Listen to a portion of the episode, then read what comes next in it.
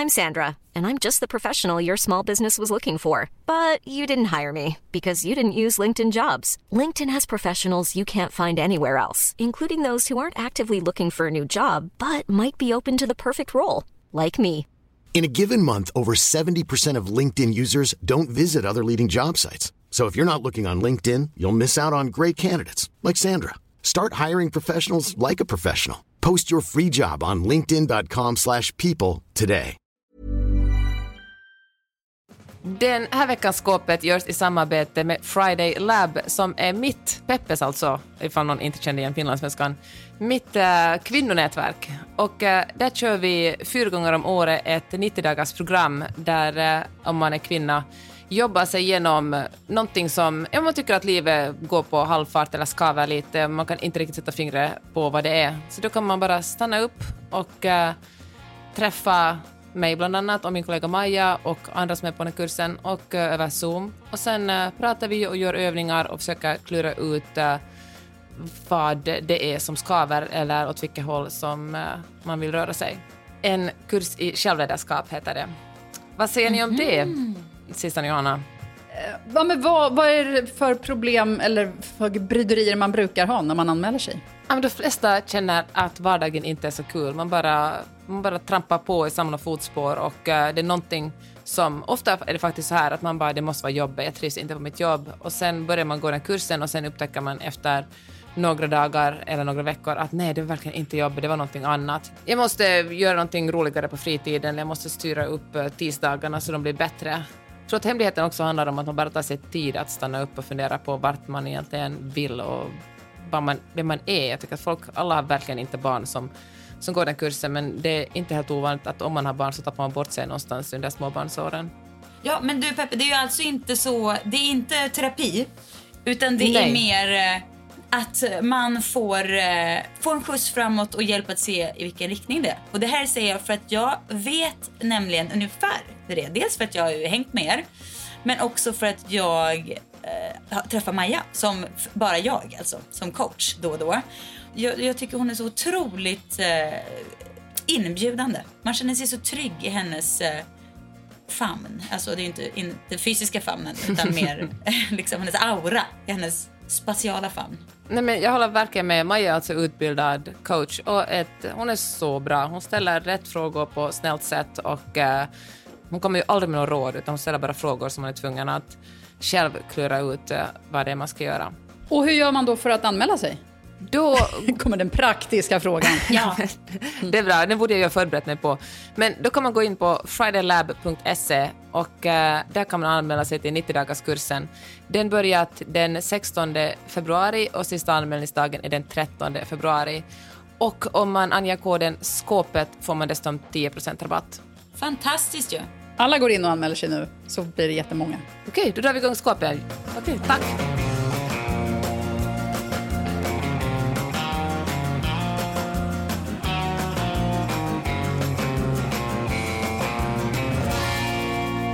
Välkomna till skåpet, som alltså består av mig, Johanna Svahnberg. Jag sitter i Vasastan i Stockholm. Cecilia Blankens, hallå.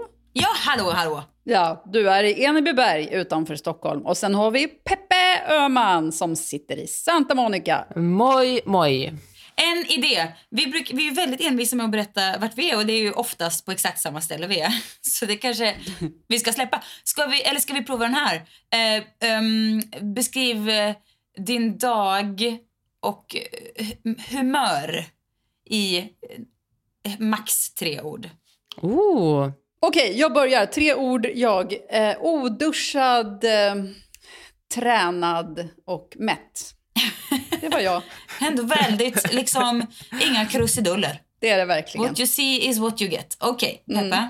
Jag börjar med en lätt irritation för en dum artikel jag läste.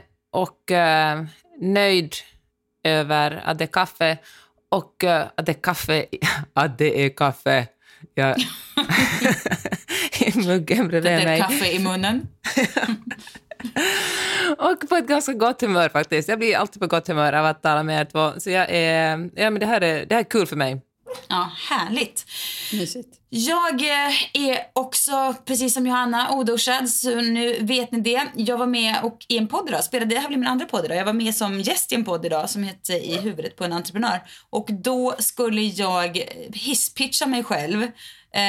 Nu blir det här mycket mer än 3 ord. Men jag säger ändå hisspitchen. För att jag gör vad fan jag vill i min egen podd. Det är roligt att du först säger att vi ska säga 3 ord och sen så kör du igång en hel bibel om dig själv. Ja. Nej, det var ingen som sa att inte ni kunde göra samma sak. Skyll er själva. Ja, exakt. Det var du som sa reglerna. Men visst, kör på. Ja, men, regler till för att brytas, okej? Okay? Nej, men hisspitchen sa jag så här att det var på entreprenörstema och då sa jag att jag var en... lösningsorienterad optimist som inte vill jobba ihjäl mig och som precis har lärt mig att inte skämmas för att tjäna pengar ungefär. Så vad jag skulle säga var att jag var nyduschad, nypoddad och på halvbra humör. Ja, det blir alldeles för långt, förlåt. Det var bra, Susanne. I den här podden är det högt till tak. Jag läste en artikel med Eagle-Eye Cherry, honom minns vi, häromdagen. Han ska väl släppa ny musik och så pratade han om att han var så tråkig och ointressant att han, typ sista citatet är att det är intervjuerna med den som berättar om sin misär, sina rehabs och whatever som berör. Den här tråkmånsen som pratar om att han har en takbox blir inte intressant. Jag fattar det, men nu är jag som jag är.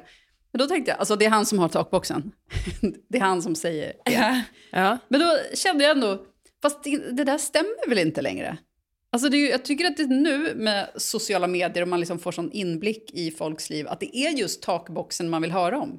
Man vill inte höra om knarkproblem. Håller ni med mig? Eller är det bara jag som är medelålders? Man vill identifiera sig med personen. Man bara, om Eagle Cherry har en takbox, då är han nästan som jag. För jag hör det, om man har en sån. Ja, precis. Jo, men ändå. Om det är liksom topp av intressantens liv att man har en jävla takbox. Nej, men alltså... du vet, det är ju som att se en någon sån här bild på Gwyneth Paltrow. Hon går runt i sitt hus och så man bara, just det, en sån där lampa har jag också. Eller något. Och så tycker man att det är lite intressant. Men kan det bero på att Gwyneth Paltrow också... Gud, nu kommer mitt cyniska jag här igen. Men det är väl så att om man är så rik som Gwyneth Paltrow, då kan man inte hålla på liksom och bara berätta om vilket lyxliv man lever, för det blir folk bara provocerade av. Utan då måste man slänga in en lite ostylad bild som kanske ändå är stylad, där man går omkring i mjukisbyxor bredvid den där vanliga lampan för att folk ska relate. Och sen... Annars är man liksom det är ju precis som jag när jag säger att jag är oduschad och nytränad och sådär. Egentligen vet vi. Du, bara för att jag vill skapa en bild av att jag är relatable när jag egentligen är ett riktigt as som sitter här. Podden är slut, stiger du in i din private jet och flyger iväg till Monaco. Exakt. Takboxrealism. Ja, men jag... På något sätt är det väl så att man inte berättar om så här... sin takboxrealism, för att det skulle ju nästan kännas så här lite fräckt att ta upp platsen och prata om så här för tråkiga saker. Alltså det finns ju säkert en Facebookgrupp för takboxentusiaster, garanterat. Ja, men det går ju att, alltså det finns ju de som kan låta intressanta vad de än pratar om. Ja, alltså verkligen. Noel Gallagher till exempel. Nu säger jag inte att Eagle-Eye Cherry är Noel Gallagher, för det tror jag inte riktigt att han är uttalsmässigt. Men han kan ju prata precis vad som helst. Och det blir jättekul. Jo, men alltså en sån människa är ju drömmen. Nu sa jag killnamn som var kul och då blir du arg direkt. Så känns det för mig. Du bara, nej, inte en kille! Men det där, alltså så här, jag har inget problem med män. Alltså det har jag verkligen inte. Eller killar. Du har många vänner som är killar. Vi skrattar. Nej, det har jag inte. Men jag tycker de kan vara mycket trevliga att ha att göra med. Somliga. Det handlar bara om att jag är i ständig kamp för rättvisan. Jag kan inte lyssna på Noel Gallagher när jag kan lyssna på en kvinna. Jag känner bara, det är som att jag inte... Jag kämpar i det lilla. Dygnet runt kan man säga. Det är det. Det är som att om det är en kassa på Coop. Då, egentligen kanske borde välja killen då, så han fick jobba. Nej, men jag förstår. Han sitter väl säkert och maskar. Men kan det bero på att den mansnormen växer upp i, så har vi liksom serverade så otroligt många män överallt, så man är tvungen att ta ett aktivt val för att välja in lite kvinnor för att balansera upp skiten, och det är viktigt. Exakt, det är det jag håller på med. Mm. Men konstant. Ja, men ändå, om det finns något som är kul så tycker jag ändå att man... Alltså jag väljer också hellre tjejer än killar. Alltså om jag måste välja sådär. Men jag kan ju inte samtidigt börja tycka att det jag tycker är kul är tråkigt bara för att det är en kille.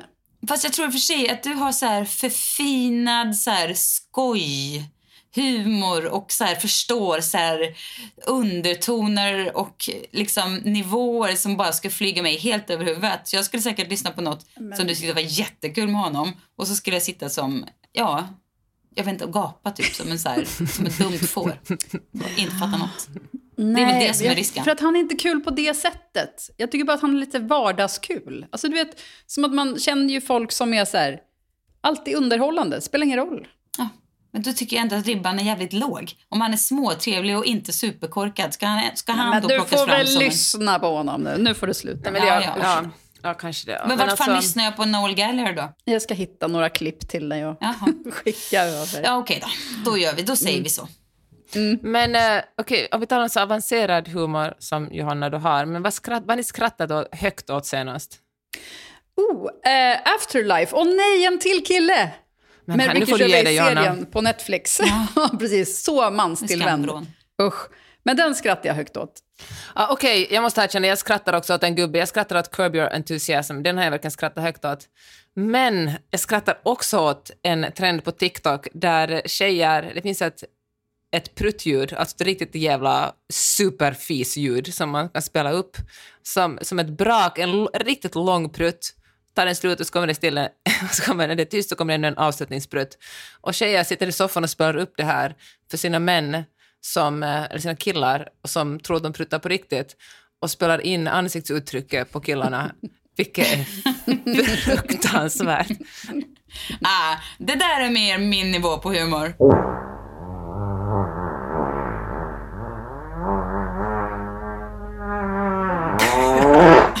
Men det som jag då vill säga, bara för att jag måste säga emot, så är det så här, då handlar det också lite grann om att men tjejer är så fina, de ska inte prutta, utan kolla vad sjukt hur killarna reagerar när tjejerna pruttar. Nej, men jag tror att män ser på kvinnor som liksom försiktiga liljekonvaljer, och det är det som kontrasten så gör det så himla roligt när männen fattar att det är ju en människa som sitter här bredvid mig med mänskliga egenskaper. Gasar. Ja. Idag pratar jag förresten på bara ett litet stickspår på gasfis-temat.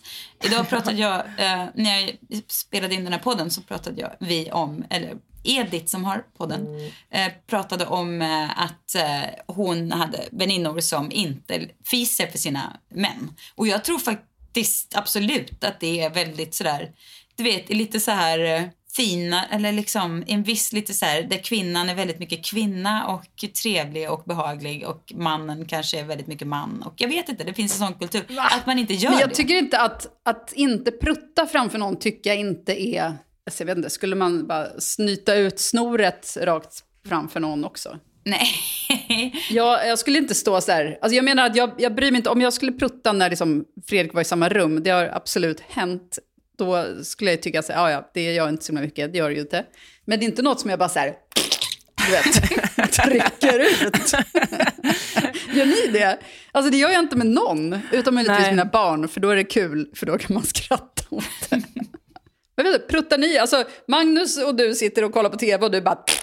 Nej, vi är verkligen en icke-pruttande familj, alltså framför varandra. Men därför är vi så chockade, för det finns alltså Miley som var 5-åring, hon är verkligen... Så fort hon känner att den pruttar på väg, då närmar hon sig människor. Hon vägrar prutta i enskildhet. Och det är verkligen, herregud. Och det är på något sätt chockerande, för jag trodde att vi var en familj som inte pruttar framför varandra. Ja, den jävla amerikanen. Ett av Jonis roligaste skämt någonsin var när Fredrik, hon var väl kanske, säg 3 år kanske. Och hon och Fredrik satt och kollade på tv. Och sen så ställer hon sig upp och liksom framför honom och pruttar. Alltså vi har det på film. Så han får det rakt i ansiktet. Alltså jag har ju väldigt fritt med fisarna. Jag har ju en teori också om att dels att jag är väldigt mycket baljväxter, kan förklara ett och annat. Dels så har jag liksom, känner jag att det inte är bra för min mage att inte fisa. Och jag känner också att det är min rättighet att få bara fisa. Är det... Ja, jag säger men man kan ju gå in på toaletten också, Sissan. Ja, nej men så här, jag, absolut, jag håller med. Men det är inte alltid jag orkar. Och då skickar jag det, då får det vara. Då får de leva med det. Det är okej. Okay. Det är ingen som är chockad om du kommer en mamma och fis. Det kan jag säga. Utan det är snarare... Ja, det är vardag hos Blankens. Det jag opponerar mig mot är att det skulle vara en så himla fruktansvärd... Som att man inte riktigt vågar vara sig själv om man väljer att inte prutta inför någon. För det tycker jag inte att det är. Eller ja, men... alltså, det är inte så jag ser. Om jag tänker så här, ja, men jag ska inte prutta nu när vi sitter och äter middag. Det tycker jag är fullt normal. Det är väl en sak. Även om jag absolut har fisit vid middagsbordet också. Men nej, det är väl en sak. Men jag menar mer, man kanske går igenom ett rum. Man känner en liten fis. Man bara, och går vidare. Man går genom ett rum. Jag ser det framför mig som om du har liksom en rosa rök som kommer ur din rumpa. Barnen trillar åt sidorna liksom. Okej, om vi tar det ett steg längre. Jag är ganska säker på att jag var i badkaret igår och då fick jag sällskap av Miley. Jag är ganska säker på att hon kissade i badet trots att hon förnekade. Ew! Ah, men, alltså, jag tycker faktiskt att det är inte så mycket värre än att hon pruttar framför mig. Jag skulle inte heller tycka det var så äckligt faktiskt. Men där ligger man och har ett härligt bad och sen så kommer det någon och kissar på en. Nej. Någon. Det var ju hennes... Det är ju ett 5-årigt barn. Det skulle komma liksom... Ja, jo, jag liksom... vet. Alltså, jag menar inte att jag skulle bli arg heller, men jag tycker inte att det är ultimat. Jag skulle hellre bada i ett rent... Alltså, ett du väljer vatten. Det? Ja. Jaha. Medan ni väljer kisset. Ja, men det är som att vi måste välja här mellan så här, antingen är man en familj som bara badar i kiss och fisser vid matbordet eller så gör man inget av det. Det kan ju vara liksom en liten lite liksom finess till det också. Man släpper en snärtig jävligt liksom.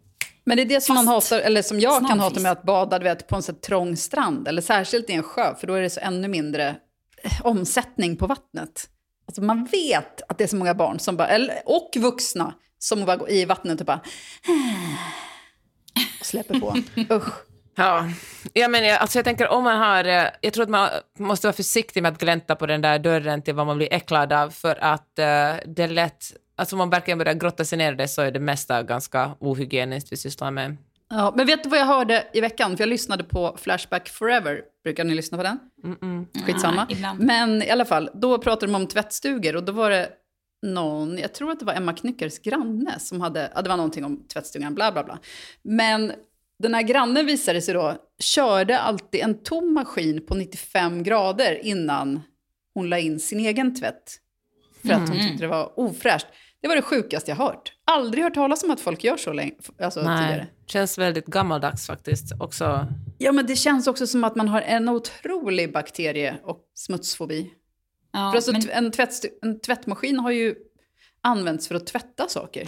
Ja. Det man tar ut ur tvättmaskinen är ju inte smutsigt längre. Liksom. Nej, det var konstigt.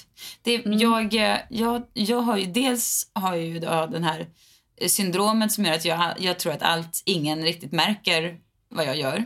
Och märker de så glömmer de nog snabbt, tänker jag. Synd att du alltid pratar om det i podden så att alla vet ändå. Ja, precis. Jo, men vi delar ju inte liksom hushåll.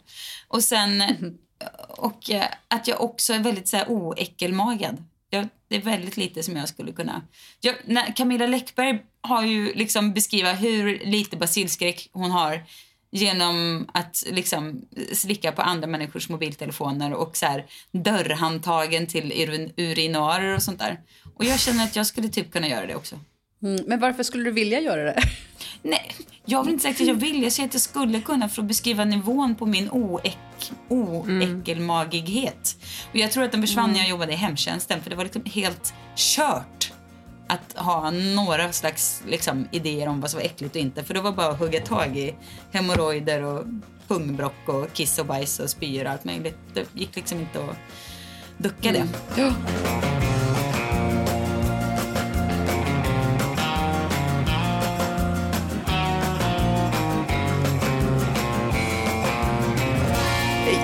Johanna, vi var ju på en middag i lördags. Mm. Och det var ett gäng med tjejer, kvinnor, som vi... För det här är en fråga vi har fått några gånger om hur man skaffar sig vänner på äldre dagar. Äldre dagar, men ja, vi säger äldre dagar. Ni förstår vad jag menar. Åh, vad sorgligt det låter. Ja, men visst. Nej, det låter hemskt. Men på sådana, det är ju människor man haft med länge och som man hade när man pluggade och så är en sak. Men jag tror verkligen att det finns, man uppdateras ju. Så det är ju verkligen helt rimligt att nya människor läggs till. Kanske att några försvinner också. Men helst ska ju fler läggas till än försvinna. Det får ju ändå vara någon slags mål. Och då krävs ju att man hamnar i situationer där man lär känna nytt folk. Förstås.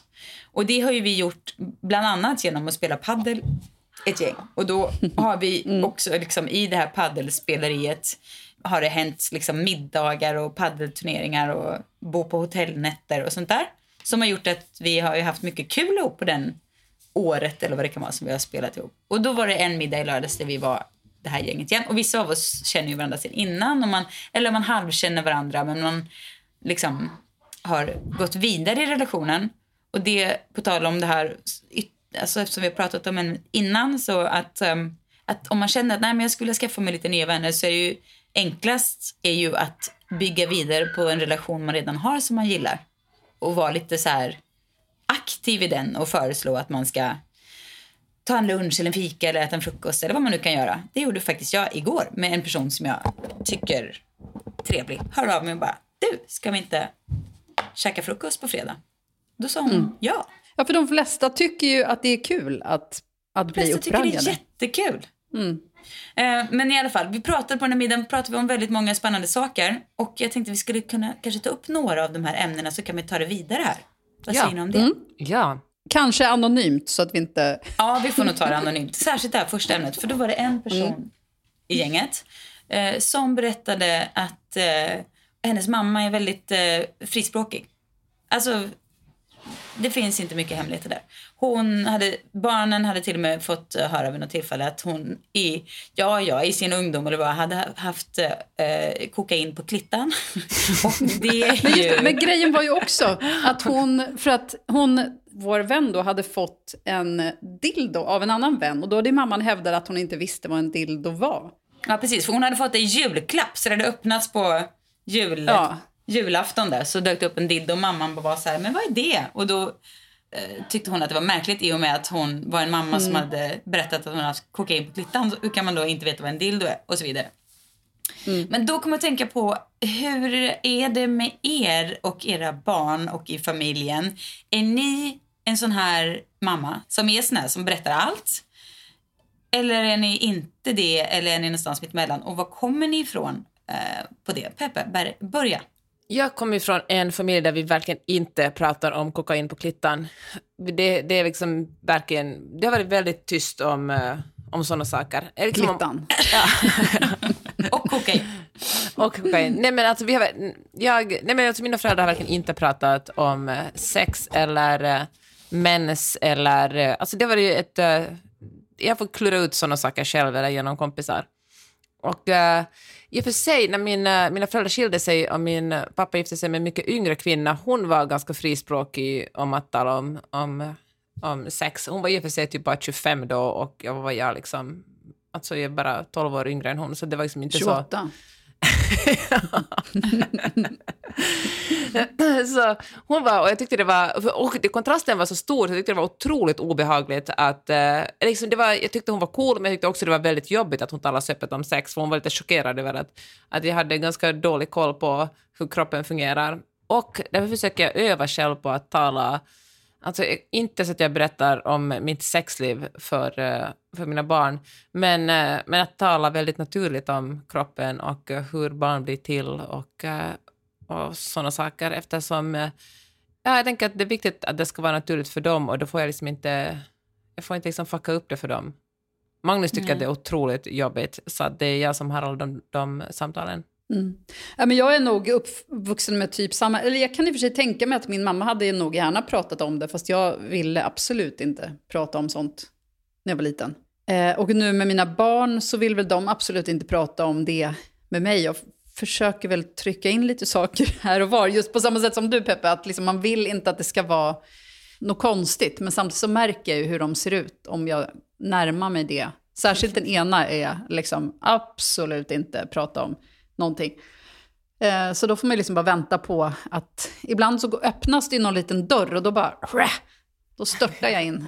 Ja, men precis, det är, ska man respektera det då? Eller ska man liksom för deras skull bara stå där och berätta om penis och sädesledare? Nej, men vad det kan vara. Nej, alltså de kommer ju lära sig ändå. Alltså, våra barn prenumererar ju på Kamratposten väldigt länge. Ja, det är ju fantastiskt. Och herregud vad de läst. Alltså, det är ju toppen. Ja. Och då kan de också, alltså, då kan de få vara intresserade på ett sätt som...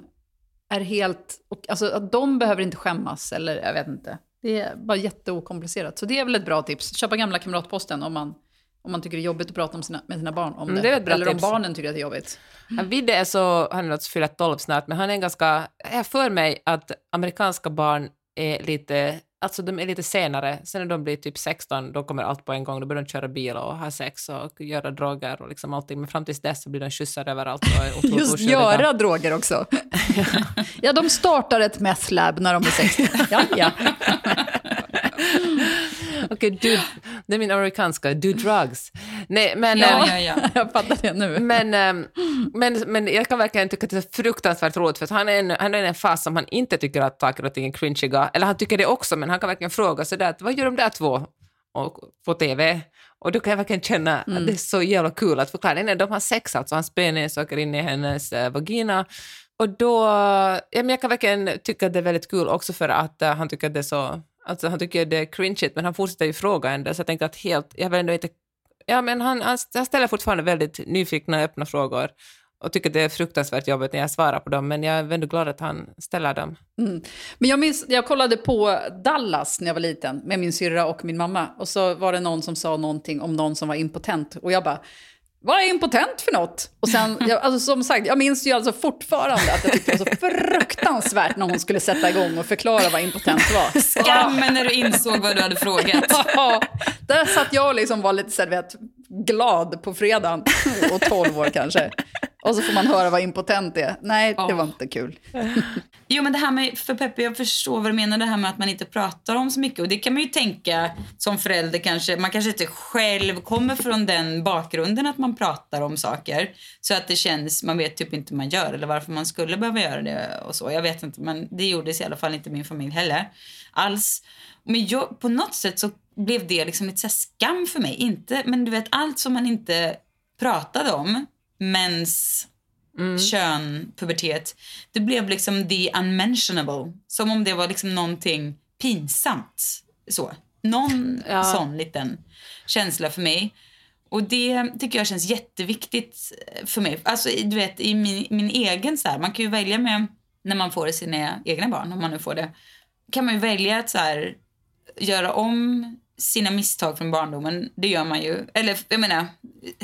saker som han har varit med om som sitter i och man reagerar på samma sätt. Alltså att man blir, jag vet, det kan vara dåliga saker som går i arv och det kan man inte riktigt styra över. Men så kan man också bara aktivt välja att göra på ett annat sätt. Och det har jag verkligen tänkt med just det här att jag pratar om allt helst. Ja. Hur reagerar dina barn på det då? Ja, men de är så vana nu faktiskt. Och det är inte, verkligen inte så här fritt fram. Som det är inte så att vi bara sitter och pratar om liksom, stånd vid matbordet. För de är ju liksom 11 och 13, de skäms ju ögonen ur sig. Men svullen klitta pratar ni om? Nej, jag tänkte just, varför just stånd? Nej, men jag bara tänkte på någonting som de skulle tycka var så här urpinsamt. Och då kändes stånd som en så här fruktansvärt pinsam sak för dem. Mm. Men jag tänker att det är en övning för sig själv också. Att det är bra att börja, det är mycket vad mina barn föddes. Att jag måste öva mig själv på att tala så det blir naturligt. För det är mycket svårare att börja när de är 13. Att fastställa att okej, jag har aldrig nämnt ordet stånd förut. Men nu ska vi tala om det. Utan bara tvinga sig själva att tala så naturligt som möjligt om det ganska tidigt. För att det inte ska bli konstigheter. Ja, men för så känner jag också, för varje gång jag ska liksom säga så här, vad som helst på liksom sånt som inte det pratades om hemma hos mig, så är det som att det kommer upp ett litet så här, motstånd i min, att jag typ, gud, hur ska jag kunna säga det på ett sätt som inte gör att jag får en så här speciell, konstig skamröst. Jag vill bara säga det med en vanlig röst. Så jag måste verkligen göra lite aktivt nu säger jag det, nu pratar jag om det sådär, för att det ska bli just sådär naturligt. Men jag tänker att det är väl verkligen någonting man kan ge sina barn, att bara vara, slippa den skammen kring helt naturliga saker.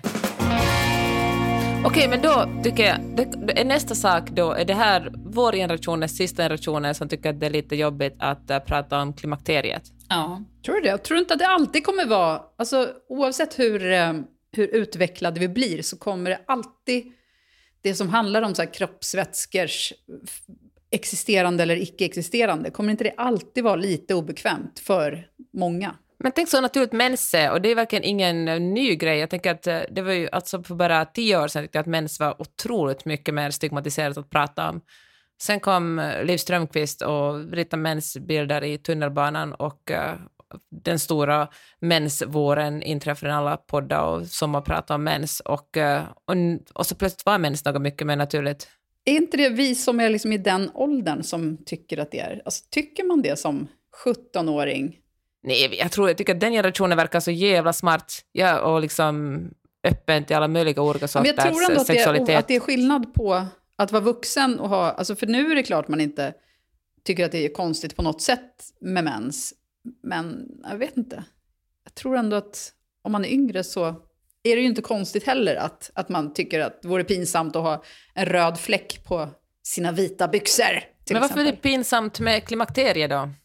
Ja, men det är väl det, alltså det handlar väl om att man ogillar tanken på att bli äldre. Men jag tänker så här, för män blir ju också äldre, och kan det inte handla om det att det är fortfarande så otroligt osexigt att en kvinna inte längre är fertil? Ja, men man är lite mindre värd som kvinna om man inte längre är sexig och fertil. Ja, fast jag vet inte, alltså jag känner ju många kvinnor som har gått igenom klimakteriet och som är minst lika sexiga. Alltså jag ser det inte som ett sätt att... Nej, men gud, det var inte så jag menar, att jag personligen tycker att de är osexiga. Nej, men jag ser det inte som att... jag vet inte, tycker samhället att man är osexig? Jag vet inte om det är det. Jag skulle, alltså, när det ska hända mig, då kommer det mer handla om att man tycker att kroppen avvecklar sig. Nästa steg är döden, typ. Alltså det är det ju inte såklart, förhoppningsvis.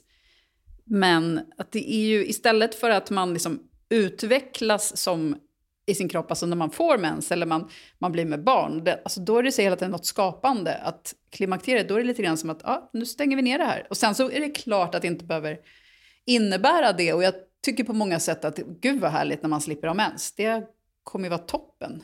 Det är ju egentligen bara en liten detalj. Ja, det är ju det. Och det är kanske därför man ska prata om det mer, för att göra det till en liten detalj. Alltså man måste ju inte göra det till en så stor grej.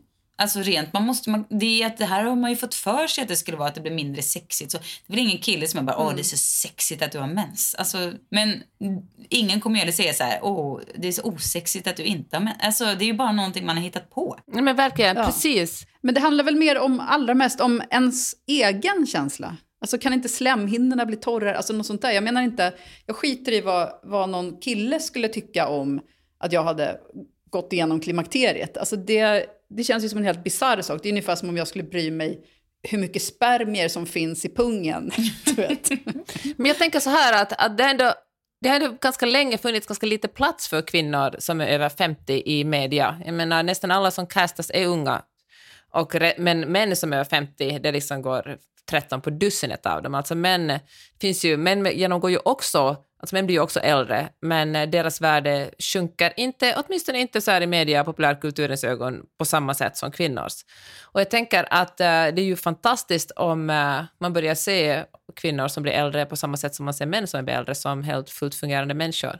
Och när jag säger det här, men jag verkligen inte att jag personligen skulle tycka att kvinnor som har genomgått klimakterier på något sätt är mindre snygga eller attraktiva. Jag kan tycka tvärtom. Men jag vet inte, så här, rent kulturellt tycker jag att det finns mindre plats för dem.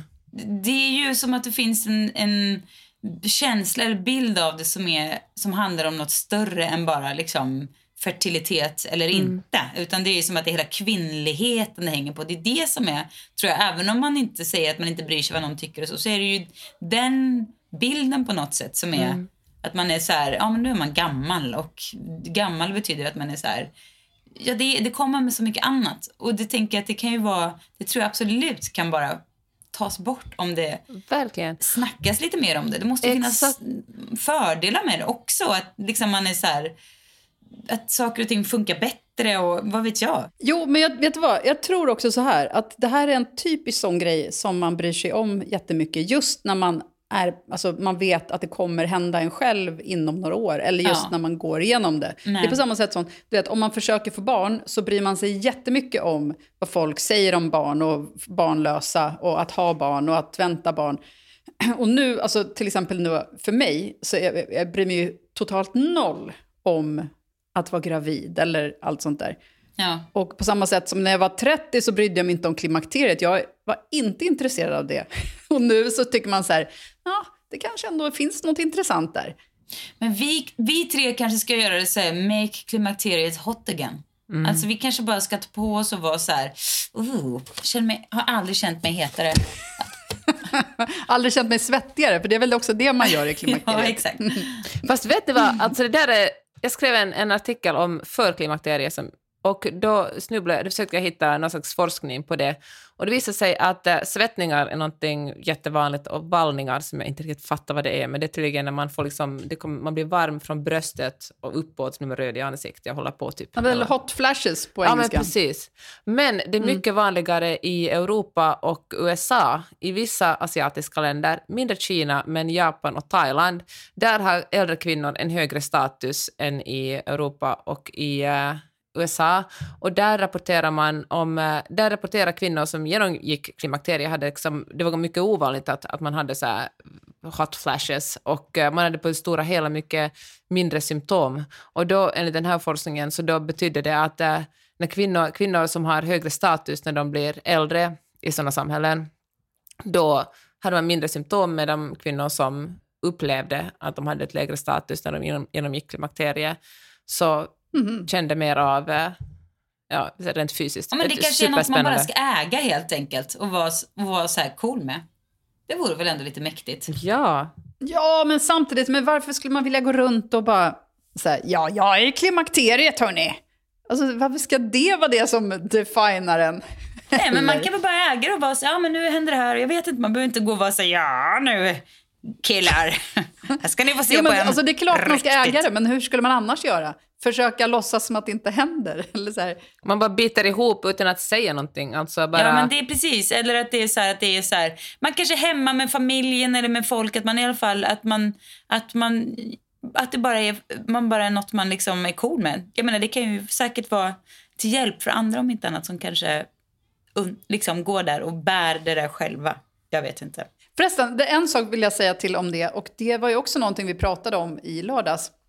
Apropå klimakteriet, det här var ju också något de tog upp i And Just Like That häromveckan. Att man tydligen ofta får en sån här supermens som typ det sista man får. Att bara, en avskedsmens liksom. Det ser man inte fram emot, tycker jag. Sprutet, man bara... Spruta ner ett helt rum. Men så här, det kanske är motsvarigheten till när ett barn ska födas och vattnet går. Ja. Så där liksom. Mensen går bara boom. Nej, det var bara sista mensen som gick. Det här är verkligen kroppsvätskepodden idag. Ja.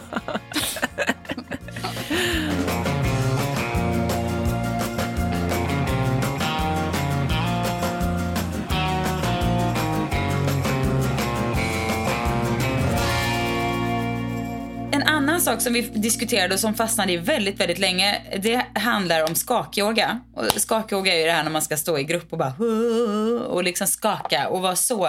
Och det egentligen hade ju inte debatten om det, utan det handlade om alltså när man ska vara i grupp eller för sig själv och vara helt så naturlig och ta med stor lätthet på. Ja, nu ska alla bada nakna eller liksom bara gå med på regler som har satt upp av någon. Ja, annars är man en liksom tråkig person. Ja, men precis. Eller att man ska liksom efter någon yogapass att man ska göra någon liten sån här buddhistisk bugning och säga något så här. Vad är det man än säger på någon hindi? Namaste. Ja, just det. Men det är väl inte konstigt? Jo, det tycker jag. Det får jag totalt skam på slag av. Jag älskar bara namaste. Men vad fan ska jag säga namaste för? Det betyder ju ingenting för mig. Ja, det är det jag menar. Jag blir, alltså vi, på något sätt gick diskussionen i det här. Det blev liksom att man var antingen en person som bara tar sig an såna här nya saker som skakyoga eller nakenyoga eller vad mer man nu kan göra i grupp som är väldigt så här, vinterbad eller typ bada bastu. Ja, och vara naken och man liksom ska bara vara så där bada lätt i en kissig sjö. Eller kissigt badkar. Ja. Och där kan man ju dela in mänskligheten i två typer. De som bara är lite coola med sånt där och bara, ja, vi testar och ser vad som händer. Och sen har vi alla oss som är som så här, eller alla som är som jag. Och där man får, du vet, jag klarar inte av att bjussa på och göra det. Jag klarar inte av att ens bjussa på att säga namaste, för det känns så här. Jag känner mig så här, varför ska jag bara göra någonting som någon säger till mig att göra och utan att ifrågasätta? Men om du säger namaste, då har du ju antagligen varit på ett helt yogapass där du har följt någons rörelser. Så ja. Varför är det just namaste och händerna ihop som är det förskräckliga? Därför att skillnaden är att jag kan så här var på en sån här, alltså för att jag känner så här, vad det är bra att röra på sig. Jag var på gravidyoga och började den här jävla yogaläraren säga hur jag skulle känna liksom mitt anus eller något sånt där liksom falla mot golvet. Bara nej, jag kommer aldrig tillbaka för du snackar inte så där. Det finns gränser och där jag kan inte. Och då var diskussionen så här, om det handlar om kontrollbehov eller om det bara är att man är så här, försöker vara cool eller någonting, eller vad det kan vara. Men jag vet inte vad svaret är. Men Peppe, vem är du i det här? Det är plötsligt svårt att gissa. Men alltså jag är verkligen inte en sån som alltså allt, jag, nej tack. Nej, alltså jag vill verkligen vara en öppnare person. Fast om du skulle vara på skakyoga, någon lurar in dig på jävla skakyoga, då skulle du ändå vara en good sport och göra det. Ja, antagligen skulle jag vara en god sport och göra det, men jag skulle verkligen aldrig gå tillbaka. Alltså jag verkligen inte. Men jag tror också det handlar om någon sorts kontrollbehov för mig. Jag tycker det är så jobbigt, allt sådant. Alltså, ni vet när folk åker iväg och tar droger med någon shaman och ska man ligga där och spy och se sin framtid. Alltså, det är skakyoga för mig. Alltså, jag vill verkligen inte delta. Jag vill inte vara så. Alltså, och det är ju inte ganska tråkigt, för det handlar ju om att våga vara sårbar och vara liksom lite, jag menar, stiga ur sitt vanliga kontrollerade jag. Jag tror att det gör bara gott för människan, men jag är faktiskt inte där. Men jag tycker att det finns olika, för att jag är på massa sätt så är jag absolut för att säga nej till saker. Alltså jag vill absolut inte basta eller bada vinterbad eller sådana grejer. Jag bastar alltid med alla. Ja, jo jag vet, ni älskar båda två att basta. Men basta är ju inte flummigt, det är ju mer att det är ju inte en så här, det jag är mer så här att man köper någon form av så här. Nej, men det är en sån gruppgrej, så ska man så här, tycka att det är så härligt och så ska man hälla på mer vatten och bara åh vad mysigt, åh jag älskar att vara varm. Och man tycker så här, ja men det är bara att vara varm.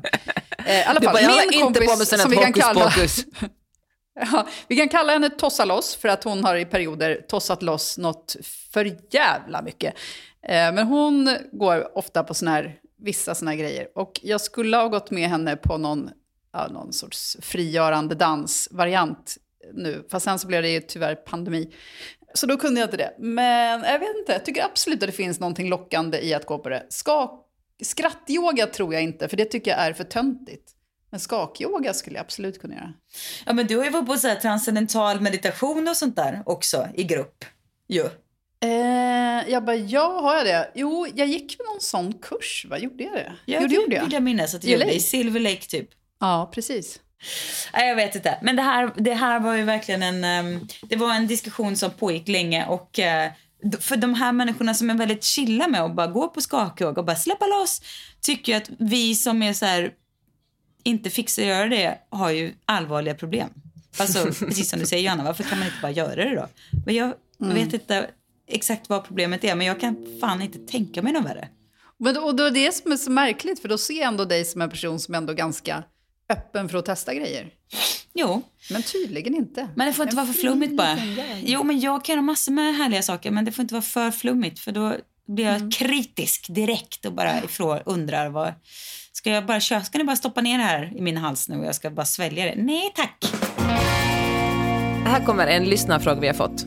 Hej, älskar podden. Verkligen, har en fråga. Hur tänker ni kring jämlikhet inom föräldraskap? Har ni tips till mig och andra? Hur ska man inte gå omkring och vara bitter på att man som kvinna automatiskt är hemma med barnet så mycket längre än pappan? Själv är jag på min andra föräldraledighet nu. Vår lilla dotter är 2 månader och jag suktar tillbaka till arbetslivet. Är mer motiverad än någonsin. Försöker ta upp detta med min man gång på gång, men han förklarar att det är svårt för honom att lämna jobbet för längre än 3 månader eftersom han behövs på jobbet. Han är supersnäll och smart. Hur kan det vara så svårt för honom att se obalansen? Kanske problemet redan är löst ikväll då vi hinner snacka, men skulle ändå gärna höra era tankar. Älskar verkligen podden och har tipsat alla jag känner. Snälla kan ni fortsätta för ni behövs. Tusen tack för den här väldigt bra frågan som jag tror att många kan känna igen sig i. Sissan, vad säger du? Ja, men jag vill säga så här att jag förstår precis allt i det du säger, för att jag har varit där och känt allt det där och varit så frustrerad och så arg, och nu kan jag liksom blicka tillbaka på det lite och känna så här att det var synd då att jag var så irriterad, för att det hade ju, jag borde passat på och njuta lite mer av att faktiskt vara hemma med en bebis, för det finns ju ändå något ganska härligt i det. Men det är inte lätt att göra då när man är där, för att man är bara frustrerad. Jag tror att mitt enda och bästa tips är att försöka se det i lite långt perspektiv. Alltså, få snubben att fatta. Vänta nu. Och få honom att förstå att okej, du kör nu, men det är du. Alltså att sen får det bytas, kanske inte om 2 månader utan om... Det måste finnas en balans i längden, och det är den man måste sträva efter. Och försöka på något sätt bara djupanda sig igenom. För det är en så liten fläck i livet man gör där och hemma med sitt barn, så det går. Förlåt, sitter jag och skriker vach här. Men, vet du, men jag håller verkligen inte alls med. Ja, okej, 2 månader, då har man en ganska liten bebis. Men om man också tagit ut hela föräldraledigheten med sitt första barn, om man känner att nej, jag vill verkligen jobba, och så ser man sin man som går till jobbet, hela tillbaka till jobbet. Alltså jag tycker verkligen att det är jätteviktigt att man, alltså om mannen inte förstår det på något annat sätt, kan man ju räkna upp hur mycket man förlorar i pensionssparande till exempel om man är hemma ett år med sina barn, eller till och med bara 6 månader med sina barn, och förklara hur det rent ekonomiskt har en påverkan på ens liv. Och kanske också prata om hur man inte vill vara en del, eller man vill vara med och ändra strukturer där på något sätt kvinnor automatiskt ska vara hemma med barnen. Det är liksom normen, och att pappor som stannar hemma får liksom lite extra mycket klapp och dunk i ryggen och blir liksom hejade på som exceptionella varelser. Jag tycker det är jätteviktigt att man delar lika. Ja, men den där, nu pratar jag mest om känslan i att man är stack hemma med en unge, och jag förutsätter att eftersom det här verkar vara ändå en kille som inte liksom... Han verkar ju ändå gå och resonera med. Han kommer väl bara från... Han har bara inte fattat. Tycker snarare tvärtom. Om hans argument är att han kan inte vara borta från jobbet så alltså, mer än 3 månader. Då tycker jag det låter som att han inte går att resonera med. Jo, men hon säger ju att han är snäll och smart. Han har bara inte fattat. Mm. Men nu har jag en idé här. Kan det vara en idé att till exempel då, om han nu absolut inte kan vara hemma mer än 3 månader... Och så får de väl lösa det så att de kan få en förskoleplats liksom, så tidigt som barnet kan börja. Och sen, eftersom han inte har varit hemma mer än 3 månader, så tar han alla vabbdagar sen. Till exempel. Oh. Alltså kan det vara en förhandlingspunkt? Mm. För det kommer ju vabbas mycket. Och då slipper hon den kvinnofällan att ta allt vabbande eller hälften av vabbandet. Mycket smart idé. Tar han bara lite av föräldraledigheten så tar han allt vabbande. Ja. Men jag tycker det är jättebra. Att vara väldigt konkret, liksom, inte bara, alltså, kanske man går till det här känns orättvist, utan verkligen komma med en konkret lösning och konkreta siffror. Jag menar inte att hon bara ska sitta och så här acceptera, utan det är klart att man ska fortsätta diskutera. Han kommer ju fatta tids nog, om man är smart och en bra person så kommer han ju fatta, men det kan ta tid. Men att för att hålla liksom sanity i huvudet så kan man sätta upp lite längre mål för sig själv, att det är så här... Vi ska nå jämn, om vi inte gör det idag eller den här veckan så kommer vi göra det på längre sikt, för att den här snubben är ju trots allt inte en idiot. Han är bara lite trög i de här frågorna. Det är ju en chock för många när man får barn. Alltså det är ju det. Det är ju liksom en process. Gud, ja. Men det är ingen process man ska ge upp. Det är fan en stridvärd att kämpa varje dag.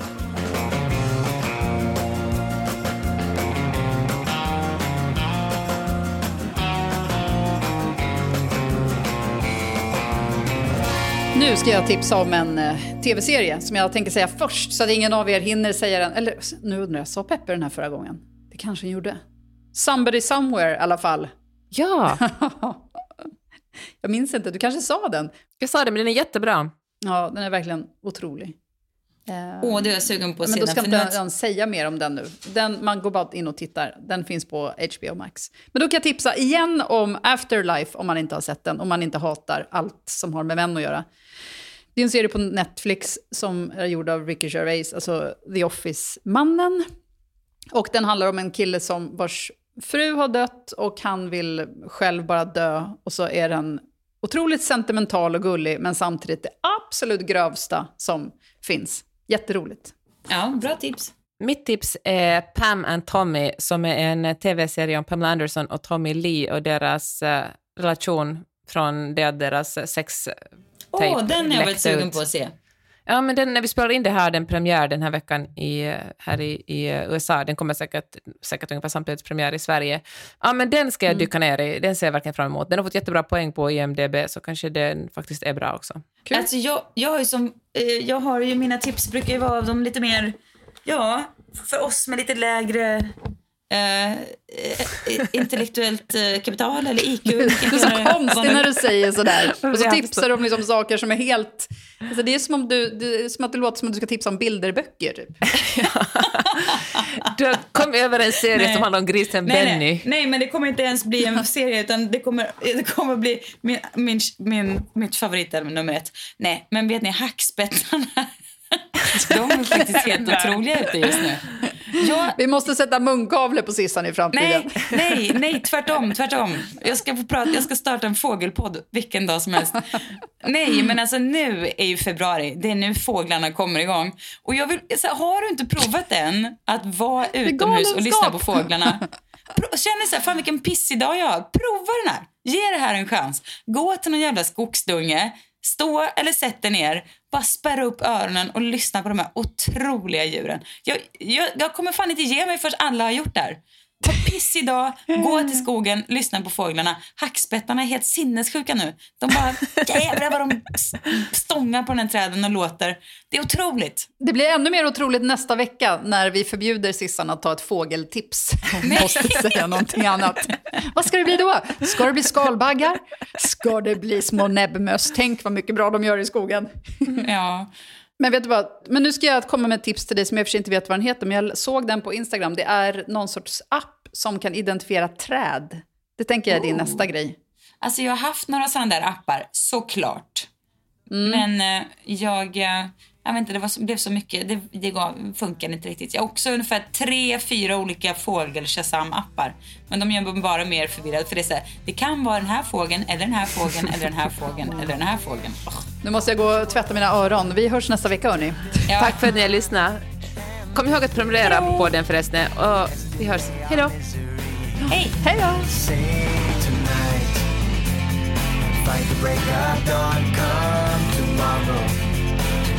I'll be gone, save tonight. Fight the break of dawn, come tomorrow. Tomorrow I'll be gone. Tomorrow I'll be gone.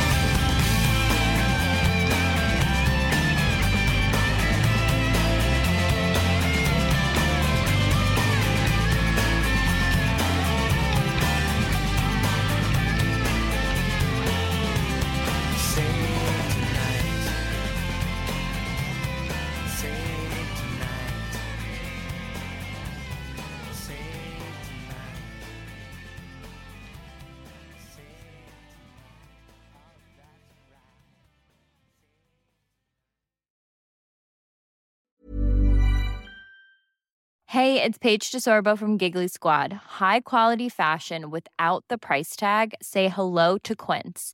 I'm snagging high-end essentials like cozy cashmere sweaters, sleek leather jackets, fine jewelry, and so much more. With Quince being 50 to 80% less than similar brands. And they partner with factories that prioritize safe, ethical, and responsible manufacturing. I love that.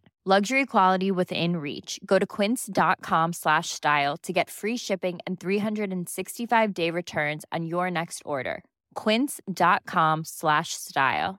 Even when we're on a budget, we still deserve nice things. Quince is a place to scoop up stunning high-end goods for 50 to 80% less than similar brands. They have buttery soft cashmere sweaters starting at $50, luxurious Italian leather bags, and so much more. Plus, Quince only works with factories that use safe, ethical, and responsible manufacturing. Get the high-end goods you'll love without the high price tag with Quince. Go to quince.com/style for free shipping and 365-day returns.